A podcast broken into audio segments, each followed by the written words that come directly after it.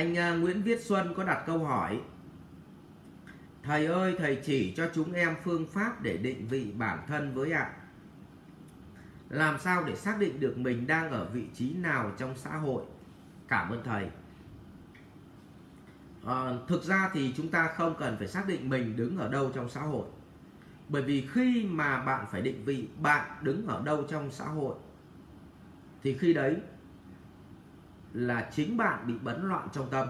Vì chẳng bao giờ bạn đứng cao trong xã hội được cả.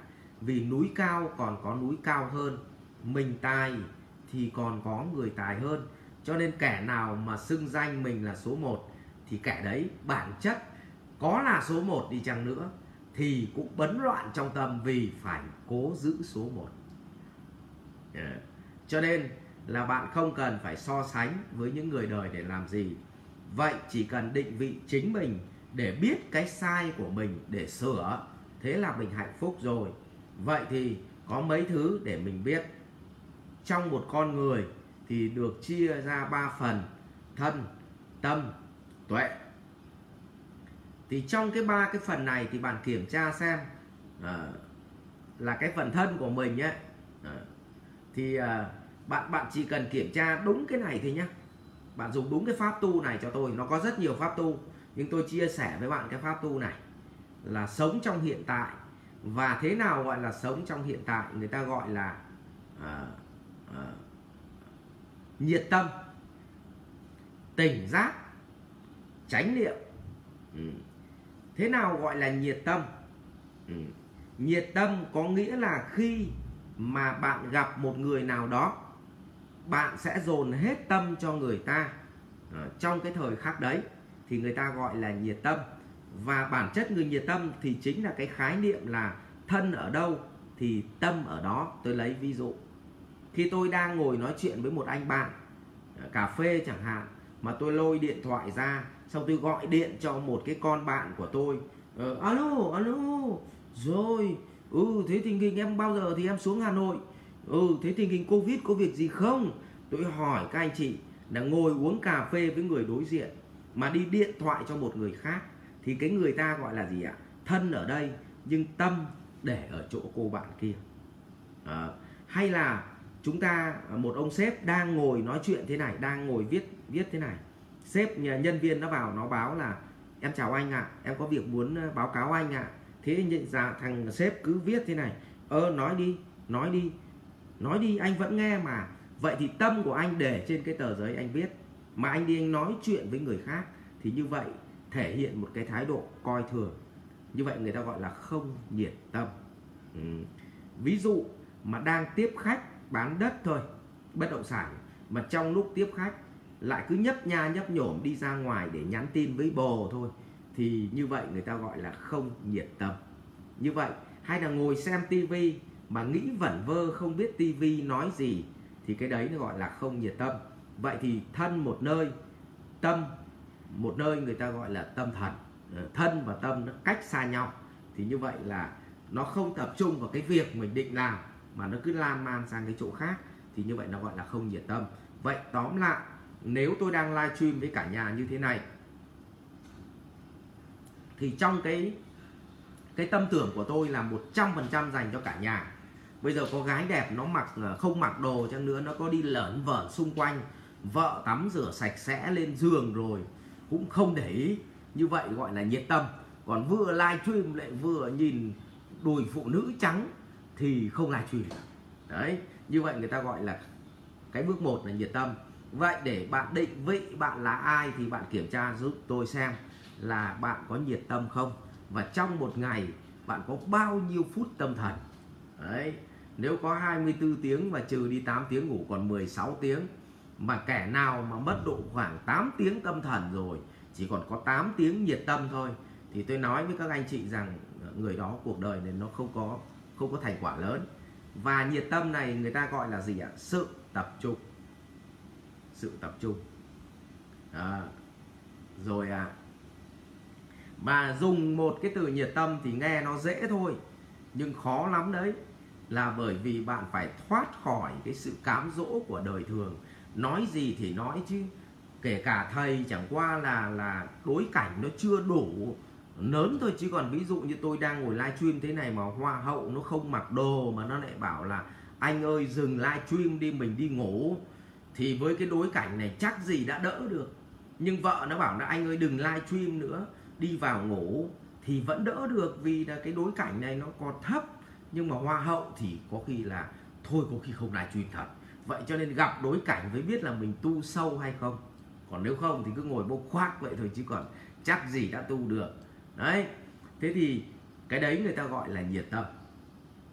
Và thường các bố không nhiệt tâm là vì đang nói chuyện với ông A, thì lại gặp ông B, ông gọi điện đến. Xong ông cho một cái cơ hội nào đấy, lớn hơn với cơ hội mà mình đang ngồi nói chuyện với ông A là có khi bố lại vứt ông A đấy bố phi xe máy đến chỗ ông B ngay. Và cả cuộc đời bố cứ chạy lòng vòng đuổi hình bắt bóng như vậy thì là không nhiệt tâm. À, thì khái niệm đầu tiên của tôi tôi gọi là khái niệm nhiệt tâm. Ừ. à, mà của đạo Phật đấy khái niệm thứ hai là tỉnh giác. Ok nhiệt tình thì được rồi. Như vậy nhiệt tình có nghĩa là khi tiếp ai đó thì mình dành toàn bộ tâm sức quán chiếu. Ừ đến họ. Ờ. Và việc thứ hai là tỉnh giác luôn luôn đặt cái câu hỏi là họ muốn gì, họ muốn gì, họ muốn gì, họ muốn giá trị gì. Ờ. Cho nên cái người mà làm quan to ấy, khi mà bạn đến gặp họ thì câu cửa miệng họ hỏi, có việc gì không cháu? Tức là bản chất họ muốn hỏi là gì ạ? Mày muốn gì? Đúng không ạ? Ờ. Ừ. thế thì cái cô bán hàng còn hỏi là gì ạ? Chú ơi chú định mua sản phẩm gì ạ tức là ý là gì? Ông muốn gì? Đấy, cho nên luôn luôn tỉnh giác mà có ba loại để tỉnh giác. Một là ngu không đoán được họ nghĩ gì thì phải hỏi. Hỏi trực tiếp, hỏi trực diện thôi. Bác muốn gì? Hai là ngu vừa vừa, nửa đoán được, nửa không thì phải hỏi câu hỏi gì ạ? À? loại trừ. Đó. ba là gì ạ? À? tỉnh giác hẳn như đức phật bố không cần hỏi bố biết mày nghĩ cái gì thì là quá tốt. Nhưng mà lại có loại thứ tư là nguy hiểm là không đoán ra họ nghĩ cái gì nhưng mà vẫn tinh vi này. Bố không cần hỏi bố biết mày nghĩ cái gì thì cái loại đấy là loại gì ạ? Loại loại ngu và nguy hiểm thì không nói làm gì rồi. À, thế thì ở đây là thôi mình ngu mình không biết là bác muốn gì thì em hỏi bác. Hai là em thông minh hơn chút em đoán với có đúng không thì em hỏi mấy câu loại trừ. À để em em đoán thế là được, đoán thế nó chính xác hơn. Và thứ ba là như đức phật rồi thì không nói. Thế thì bạn phải kiểm tra lại xem cái tuệ của bạn ở cái tầng nào ờ, để bạn tỉnh giác. Nói về tỉnh giác là nói phần gì ạ? Phần tuệ. Nói về nhiệt tâm là nói về sự gắn kết giữa thân và tâm. Ờ, ờ, và tỉnh giác là nói về phần tuệ. Và cuối cùng là nói về chánh niệm. Chánh niệm chính là tu. Ừ. Ờ, thỉnh thoảng uh, vẫn biết là tôi đang rất là nhiệt tâm với khách hàng. Tôi vẫn biết mong muốn cái giá trị của khách hàng này nó như thế này. Ông này ông ấy đòi hỏi như thế này và tôi cố gắng tôi đáp ứng. Nhưng thỉnh thoảng trong não mình là nó vẫn gợn lên những cái tàn niệm. Là thỉnh thoảng bảo chị ngoại à, nó thật này nó khó tính thế nhỉ? Mẹ tiến sư là sáng ra gặp thằng khốn nạn này khó tính thế nhỉ? Tức là trong não mình nó vẫn vang vàng cái cái cái cái thông điệp đấy thế thì bây giờ là phải tránh niệm. Lúc ấy nín nín lại là ồ, ồ thôi thôi cố gắng phục vụ bác ấy. Cố gắng phục vụ được bác này thì ai mình cũng phục vụ được. Người khó tính như thế này mà mình phục vụ được thì ai mình cũng phục vụ được. Cố gắng vượt qua cái ngọn núi này để thử xem mình có trình độ bán hàng không. Thì bây giờ nó rất là tránh niệm nhưng mà thỉnh thoảng vẫn phọt ra cái tàn niệm ở trong não. Mẹ tiến sư sáng ra đã gặp thằng khốn nạn rồi. Đấy thì cái chuyện đấy là chuyện bình thường cho nên là à, bạn phải nhìn thấy là gì ạ nhiệt tâm tỉnh giác tránh niệm là ba thứ trong một thời khắc chúng ta luôn liên tục phải sử dụng ba cái pháp tu này ừ. và để biết được bạn định vị bạn là ai thì kiểm tra tôi xem là trong một ngày cái hàm lượng thân với tâm của bạn nó tách rời nhau trong bao lâu à. thứ hai là tỉnh giác thì cái việc mà bạn gặp bạn kiểm tra xem những người xung quanh bạn và những người bạn đã từng gặp bạn có biết họ mong muốn của họ là gì không? Và nếu bạn đến bây giờ mà bằng này tuổi đầu mà bạn vẫn không biết bố mẹ bạn muốn gì các chị anh chị em của bạn là mong muốn điều gì à, rồi các bạn của mình là họ họ có cái mưu cầu gì trong cuộc sống cái giá trị gì làm cho họ thích thì rõ ràng cuộc đời của bạn chưa bao giờ là người tỉnh giác hết. Bạn luôn sống trong sự mơ hồ và bạn chỉ tập trung vào cái giá trị bạn mong muốn thôi chứ không bao giờ tập trung vào sự tỉnh giác là những người xung quanh mong muốn cái gì. Đấy. và cuối cùng là chánh niệm.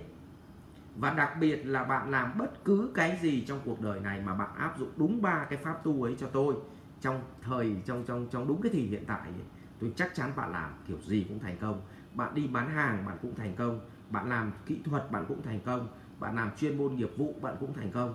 Và thậm chí trong giao tiếp bạn cũng tạo ra cái giá trị thành công.